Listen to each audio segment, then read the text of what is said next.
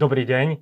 Transparentnosť je dnes slovo, ktoré sa v súvislosti s politikou často sleduje, ale paradoxne, hoci žijeme možno z pohľadu politiky najtransparentnejšie časy v dejinách, eh, na dôvere ľudí v politikov a v politike sa, politiku sa to príliš neprejavuje.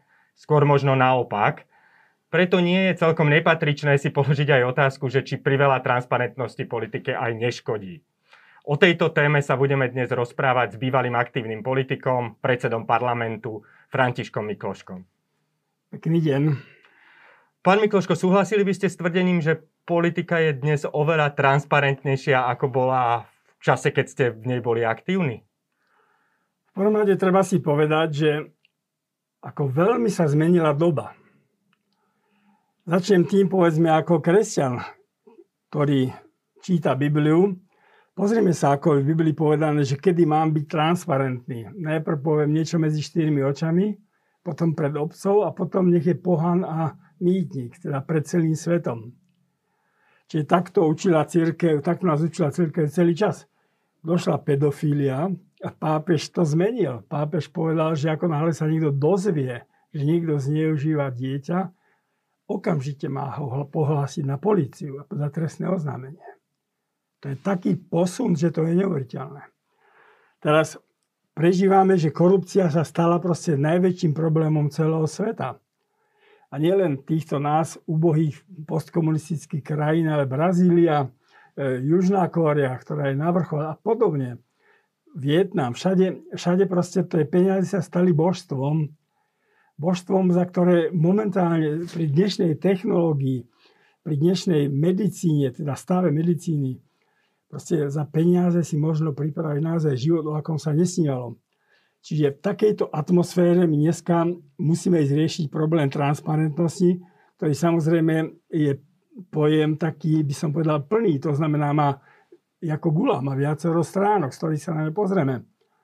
Áno, keď sme my začínali, tak vlastne nebolo čo veľmi o transparentnosti hovoriť, lebo to boli prvé dva roky, keď sme hovorili o štátoprávnom usporiadaní a kedy začínala len malá privatizácia. Potom do toho prišla veľká privatizácia a vďaka eh, Leškovi, novinárovi a publicistovi Marianovi Leškovi sme sa dozvedeli, akým spôsobom sa privatizovalo proste za tých Mečiarových vlád. Ale potom došla ako reakcia na toto všetko hrozné Zurindová vláda, ktorá začala dobre, ale potom už začali tie problémy. My sme už dali ultimátum, že keď minister hospodárstva neodíde, tak ideme my z vlády a tak ďalej. Až teda za minulé vlády to dosiahlo proste absolútneho vrcholu. Lebo to, čo teraz vychádza na javo, je proste údesné. Údesné, že ako keby celá tá krajina padla do jednej hmly, v ktorej každý už kde sa len dá, aby si prilepšil. No tak teraz, áno, teraz proste táto vláda je reakciou na to, to znamená, že transparentnosť sa stala zase, povedal by som, akýmsi božstvom, samozrejme s malým B. Transparentnosť je kritérium všetkého. Noviny, ktoré žurnály a ktoré časopisy, ktoré prichádzajú prvý so správami, no proste tie sú nositeľmi demokracie. A na druhej strane sú nositeľmi aj manipulácie, to znamená, že politicky majú obrovskú moc. Samozrejme, tieto je často veľmi otázne, akože je možné, že keď dnes sa niečo udeje na polícii, tak povedzme nejaký časopis, týždeň to vie skôr ako osoba, povedzme, ktorá bude obžalovaná. Čiže áno, aj táto reakcia, ktorá je prirodzená, ktorá je potrebná, ale znovu prináša so sebou obrovské proste iné problémy, o ktorých treba hovoriť. Čiže asi by, asi by ste to nenazvali, že tá politika je vďaka tomu lepšia dnes. Tá politika není vďaka tomu lepšia, lebo človek je človekom, to pokušenie moci, vybavovanie si účtov, to proste dokazovanie si nejakým spôsobom, že ja som ten pravý, že idem v tom mainstreame. Ja si myslím, že dnes aj súdy, aj policia sú pod obrovským tlakom aj médií, že proste aj prokuratúra, to znamená, každý zvažuje, aby neurobil chybný krok. Na jednej strane je to dobré, na druhej strane to dáva zase obrovskú moc týmto médiám, a podľa mňa príde čas, kedy si ľudia postavia otázku, že ako je to s transparentnosťou médií, s ich nezávislosťou, s ich informovanosťou, s tým... To ako... si už túto otázku podľa mňa ľudia kladú nejakú ten, Čiže, ten rok. Áno, ale teda je to asi tak, že pokiaľ bude človek človekom, tak stále budeme takto zápasiť s jeho zlými, by som povedal, by som stránkami. Ten vzťah k transparentnosti a politiky, tam je viac tých rozmerov. Jeden je samozrejme rozmer tej korupcie v politike, ale druhý je aj taký rozmer toho, transparentnosti v tom zmysle, že dnes sa všetko deje strašne verejnosti na očiach. Je to, ako ste povedali, že najskôr sa to povie tej obci. Či už, sú to tie, či už to spôsobili sociálne siete, politici, ako keby tie veci komunikujú, dávajú skôr na sociálne siete, ako sa rozprávajú o nich s politickými, s politickými partnermi. Menej sa rokuje, viac sa dávajú také jednoznačné emocionálne stanoviska to zrejme pre tú politiku nie je úplne dobrá správa, tento trend. No vôbec nie. Tak eh, to na jednej strane áno, cez média to dáva tým politikom to právo prvého slova, to znamená, že prvá informácia akoby platila a teda už ľudia si ju ťažko, ťažko menia, ale to, takto sa politika nerobí. My sme to prvýkrát zažili v októbri 1990, keď premiér Mečiar oznámil v televízii, musí, musí Anton Andráš ako minister vnútra odstúpiť pre nekompetentnosť. Potom na meeting, bez toho, aby sa mi o tom komunikoval, bez toho, aby komunikoval so stranou KDH, ktorá ho nominovala. Potom hneď na to na mítingu dal už ultimátum, že alebo odstúpi do 31. októbra 1990, alebo odstúpi on. A 1. novembra mi doniesol proste abdikáciu, že, me, že Andráš neodstúpil. Čiže tu, sú, tu, boli, tu začínali prvé tieto kroky, by som povedal, tlaku politikov na, na svojich koaličných partnerov cez, cez médiá. A najmä, ak teda máte za sebou obyvateľov, ktorí to chcú počuť, no tak potom samozrejme je to obrovský, obrovský tlak. No a potom to teda už ide až do dnešných dní, kedy sa to znovu nejakým spôsobom vymklo z rúk, pretože statusy facebookové na e, premiéra Matoviča a potom zase reakcia na to, tie tlačovky e, Richarda Sulíka, no tak to už to ale dosielilo, to má za následok, že za rok sa ľudia tejto vládnej koalícii, ktorá mala byť najlepšia od novembra 89, tak nasítili, že premiér musel odísť. A prišiel tam iný. Čiže táto, táto vojna cez médiá, tieto tlačovky, ktoré ďalej pokračujú, tie majú tiež, by som povedal, svoju hranicu, že v jednej chvíli ľudia už budú mať toho dosť. Ale okamžite momentálne to môže pôsobiť, mám pocit, že ja potom cez to prvé slovo tlačím toho supera. Áno, že čo, ako to, čo to robí s tou politikou, keď sa takto komunikuje? Že ako keby sa stráca ten rozmer, že tie veci sa na, najprv komunikujú medzi sebou niekde v kulároch a podobne. No stráca sa, stráca sa proste ten základný princíp demokracie a to, to čo už teraz neviem presne, kto to povedal, že demokracia toť diskuse. To znamená, že toto sú akoby zárodky, nazvem to, autoritatívnych vládnutí že proste ľudia si každý chce presadiť to svoje, hľadá nejaké zázemie alebo v médiách, alebo, alebo vo voličoch a obyvateľstve. No proste to smeje potom k takému autoritatívnemu vládnutiu. Istotne nie k totalitárnemu vládnutiu, ale k autoritatívnemu. To znamená, že ja si budem svoje presadzovať pomocou obyvateľov a pomocou médií. Keď Vladimír Mečiar mi priniesol tú abdikáciu do Národnej rady toho 1. novembra, no tak tam napísal, že všetci ste ma proste opustili, zostal mi len ľud. No tak to sú, to sú nástupy na to, aby niekto sa postavil na čelo ľudu a proste potom presadzoval svoje videnie sveta. A toto teda, to znamená, my si musíme uvedomiť, že v tejto chvíli sa tu bojuje aj o charakter politiky na Slovensku. V akom zmysle? V tom zmysle, že či znovu sa vrátime k tomu, demokracia toť diskusia, toť diskuse, alebo či e, necháme voľný priestor tým, týmto zárodkom autoritatívneho vládnutia. Pretože vo chvíli, keby niekto takýmto spôsobom sa dostal k moci, no tak potom si ju bude takýmto spôsobom chce aj, aj udržať a ďalej takýmto spôsobom proste vládnuť. Čiže v tomto smere sme aj na Slovensku na kryžovatke, že pre aký typ politiky sa chceme v budúcnosti... Akože rozumiem tomu v tom zmysle, že to ohrozenie spočíva v tom, že že takáto príliš, tak, že takýto spôsob robenia politiky vlastne redukuje tú politiku len na nejakú že emócia a mobilizáciu. Emócia, Do... mobilizácia a presadzovanie svojich cieľov a presadzovanie moci. Viete, ja som to zažil. My sme spolu s Jánom Čarnogórským dávali správy o prenasledovaní církvy do hlasu Ameriky. Antonových Lincoln.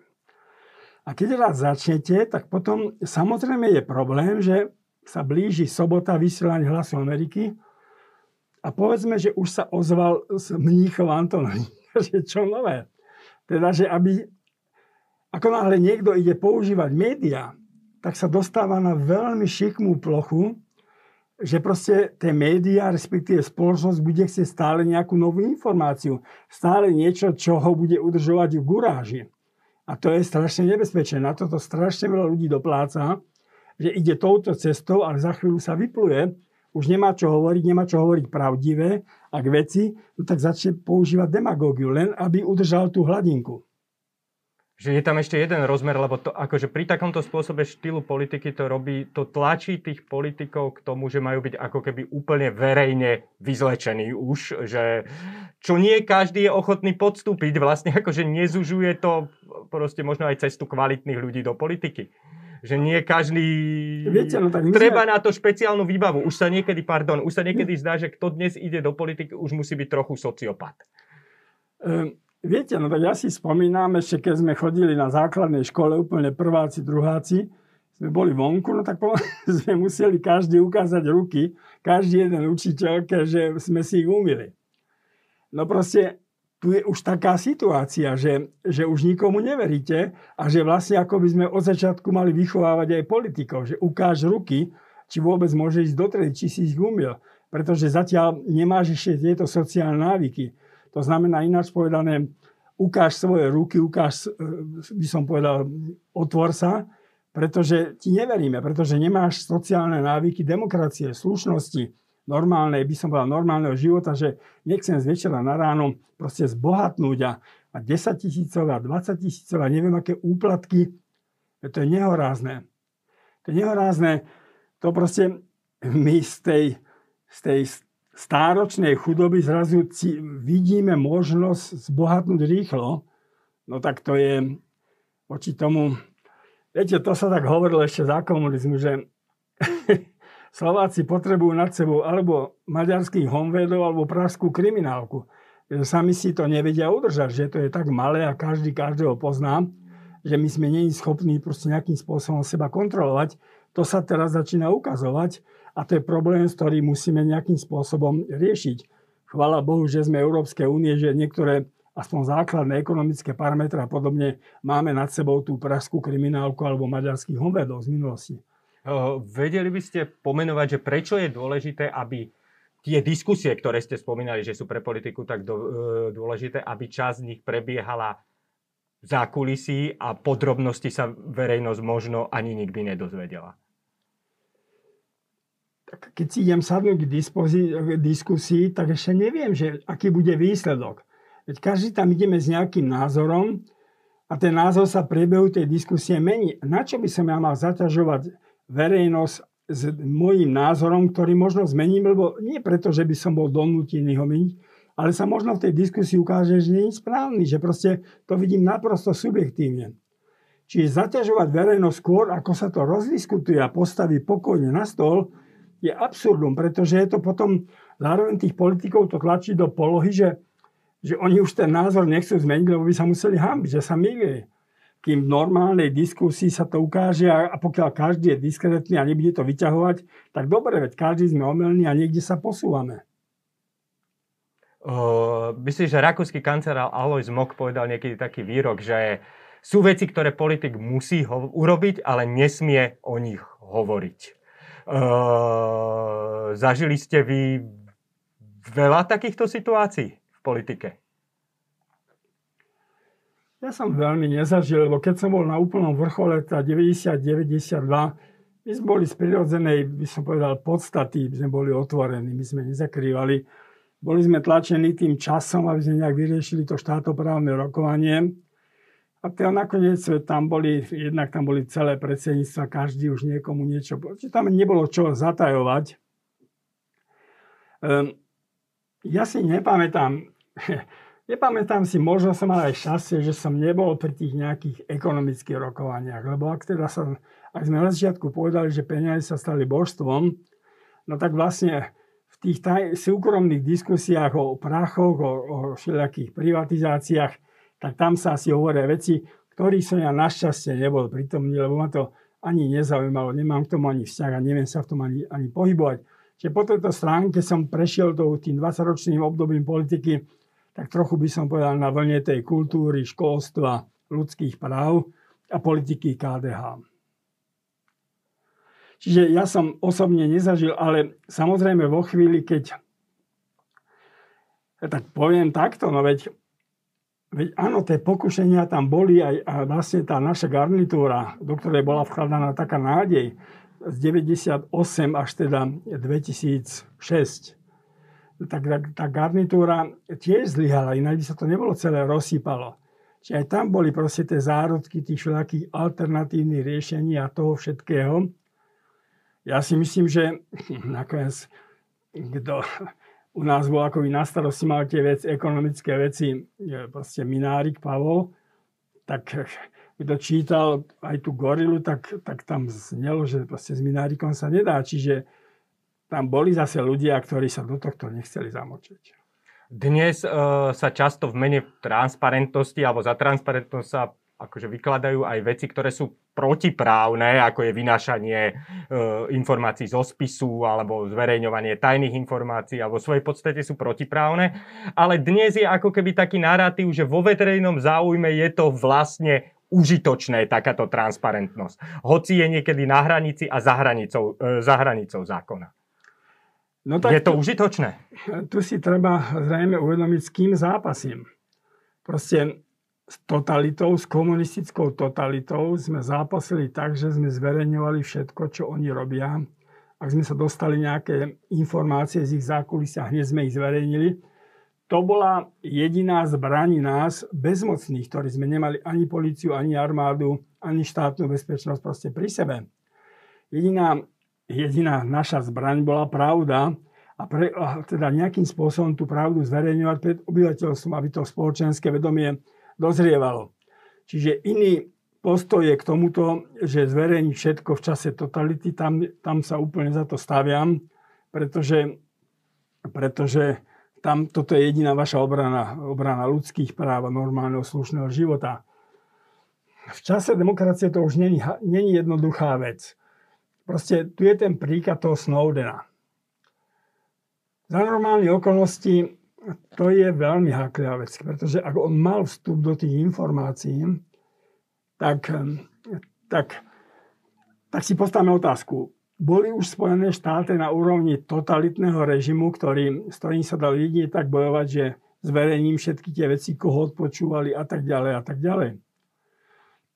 Ja si myslím, že neboli, aj keď vidíme, že porušovanie akýkoľvek medzinárodných úzusov, pokiaľ ide o odpočúvanie, Spojené štáty asi nemajú s tým problém, čiže správajú sa ako sebavedomá. Tajné svetová. služby všeobecne s tým. Áno, asi nemajú, nemajú problém. Čiže, ale ako náhle by sme toto v demokratickej spoločnosti akceptovali ako, ako možnú opera, opera. operandy, tak sa nám to zase zrúti. Tak potom sa stratí bankové tajomstvo, stratí sa všetko tak tu by som už, ja by som povedal, že zabrzdil a povedal, to zase všetko nejde, lebo tu už ide o, o stráženie súkromia, tu ide o... Proste tu už musia platiť isté pravidlá. My môžeme voči tým pravidlám zápasiť, môžeme o nich písať, môžeme o nich hovoriť, môžeme tlačiť na politiku, aby ich riešili, ale keď to takto pustíme, tak zase tá spoločnosť sa potom zosype, lebo, lebo už prosím, proste to, to už nejde. Proste nejaká hranica musí byť nejakého, nejakého súkromia. To má ešte aj ten rozmer, ktorý teraz je aktuálny pri mnohých tých kauzách, že tie informácie často často unikajú napríklad z tých trestných vecí a ako keby politicky hneď diskvalifikujú alebo vyradia ľudí, ktorých vina alebo nevina je ešte není jednoznačná, není preukázaná. Ehm, čo sa tiež, čo sa dialo tiež vždy, ale dnes sa to deje istým spôsobom masovo tak po nástupe tejto garnitúry, respektíve to začalo už za vlády e, Petra Pellegriniho, že sa začali otvárať tie, tie, by som povedal, tie informácie. Z toho sa stal obrovský, by som povedal, taký nátlakový, nátlakový spôsob, ako, ako pôsobiť aj na, poli, na políciu a na vyšetrovateľov a na prokuratúru a na súdnictvo. No, lenže, viete, no znovu sa to dostáva do nejakej zvláštnej polohy. Ja neviem, čo je za prípadom vláda Pčolinského. Neviem. Naozaj sa k tomu neviem vyjadriť a čakám na to, že sa to ukáže celá tá pravda. Ale do dnešného dňa mi nerozumiem, prečo on nebol zbavený mlčanlivosti. Zbaviť mlčanlivosti podľa mňa znamená to, že tie informácie sa stanú do určitej miery už nebudú diskrétne, nebudú, by som povedal, podliehať štátnemu tajomstvu, čiže umožní sa, povedal by som, aj aby prenikli do médiá, keď už to dám tak povedať, aby médiá proste mohli v takomto spôsobe vyvíjať nejaký tlak, že teda vlastne kde je pravda. A kým v niektorých prípadoch úplne ľahko tie informácie z vyšetrovania vystupujú, a hovorí sa o nich a vytvoria sa takýto tlak. Povedzme v tomto prípade nie. A to je pre mňa stále záhadou nad celým tým prípadom, čo to je, že, že proste aj súdy, aj všetci ho tam nechávajú, pričom jediný dôkaz, ktorý tam má byť, je ten o tom 20 tisícovom úplatku a ten druhý, podľa mojich informácií, to je niečo, čo zatiaľ není podložené. Tak, aby to mohlo byť overené, by som povedal, dvomi svetkami a tak ďalej a tak ďalej.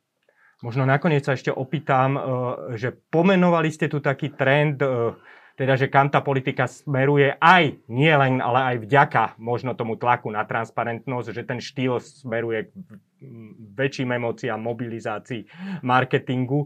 Asi sa nedá politika, že sa vráti o 10 rokov dozadu, ale že existuje ešte nejaká cesta, že ako sa tomu vyhnúť, aby to smerovalo k úplnému k takej úplnej emocionálnej mobilizácii. No povedzme si veľmi otvorene, že sa to preklopilo do polohy, kde politiku robia dnes médiá. Médiá, ktoré sú sledované, majú svoje zázimie. To malo svoj význam, keď sa odkryli v obrane demokracie a v obrane tých všetkých hnusných vecí, tých krádeží, korupcií, až nechutných, ktoré išli od hora až dole v tom období, by som povedal, toho, tých 12 rokov, kedy vládol smer to sa vymklo z rúk takým spôsobom, že to nemá obdobie. Podľa tých informácií, ktoré človek má. No lenže dajme pozor, aby sa to teraz nepreklenulo do, do, do vojny médií. To znamená, že aj tie vnútropolitické zápasy, a teraz keď sa hovorí aj o nejakom zápase vnútri bezpečnostných zložiek, tak vlastne budú na tejto vlne medzi sebou zápasy, že budú proste na ich stranách médiá. A tu treba tiež povedať, že tak ako policia a vyšetrovateľia musia mať, musia mať nad sebou pevnú politickú moc. Ja myslím, že ak sa dneska hovorí o tých problémoch v týchto zložkách, tak je to preto, že politická moc dneska je labilná. Proste to všetko otvorila, ale vôbec nejde za tým, aby, aby nejakým spôsobom sa chcela dozvedieť pravdu, že čo sa tam deje. A to musí. To musí, lebo ináč potom sa dostane to ten zápas a to mocenské zápas niekde do strednej roviny, to nejde. Tá vrchná politická moc má najväčšiu zodpovednosť. Ale, ale to isté sa môže stať, že tie médií sa preklopia do takéhoto, by som povedal, zápasu a nebude jednoduché sa z toho dostávať. Nebude jednoduché, lebo tie médiá majú svojich, majú svojich čitateľov, majú schopnosť ich oslovovať, oslovujú ich často, povedal som, veľmi tak skryte jednostranne. Čiže a teraz si kladem otázku, kto teda, ak na, povedzme nad vyšetrovateľmi policiou by mala byť politická moc, kto je nad médiami, aby, aby teda ich kontroloval. No tak, lebo takisto sa tu môže stať, že tu bude vojna médií. Akože, že kto je tá uh, väčšiná otázka, že kto stráži strážcov. Áno. Že to to je, nie je jednoduchá odpoveď a dá sa niekedy, že ich nikto nestráži. Ale ono, e, veľa ľudí teraz, akože aj ja osobne sa s tým stretávam a už to není len charakter epizodických skúseností, ale to silnie, že veľa ľudí akoby volalo po takom po návrate také, že pokojného typu politiky, pokojného typu politikov. Lebo tí politici, ktorí sú to dnes, ako Igor Matovič a podobne sú trochu politici, ktorých si našla táto doba s tými charakteristikami, o ktorých, o ktorých sme hovorili. Majú ešte pokojní politici a pokojná politika vôbec šancu? No tak teraz majú šancu, pretože vidíme, že tie preferencie toho hlasu sú aj preto, že vystupuje proste Pelegrini a okolo vystupuje pokojne. Čiže to bude, takisto myslím si, že Heger má šancu, ako využije, to neviem, nakoľko sa bude emancipovať od svojho predsedu strany. Ale v každom prípade ja si myslím, že tá politika takej aj vulgárnosti a, a tej emotívnosti a toho všetkého sa za rok vyčerpala. To som až prekvapený, že tá politika, ktorá mala oznamovať, mnohí politici hovorili, že toto je nový štýl politiky a že my starší si nevieme na to zvyknúť, ale budeme musieť. No tak nikto si na to nezvykol, za rok to padlo. A čiže teraz bude takáto éra, len politik, politik nemôže byť len pokojný. Politik musí nejakým spôsobom vyžarovať, že proste chce moc, ale v dobrom slova zmysle. Politik musí vyžarovať moc, lebo Politika je o tom naozaj, že kto tu bude vládnuť a to nemôže byť človek, ktorý sa bude stále vyhovárať, bude pokojný, ale bude sa stále vyhovárať. Čiže kto dokáže sklbiť tieto dve vlastnosti politikov, že, že bude vyžarovať moc, bude vyžarovať ťah, bude vyžarovať to, že vie, čo chce robiť a že ide za tým a navyše, že je kompetentný a zároveň teda, že to nebude robiť spôsobom, ktorý sme doteraz za uplynulý rok tu sledovali, spôsobom, ktorý sa už úplne vyčerpal. Pán Mikuško, ďakujem vám veľmi pekne. Spasím.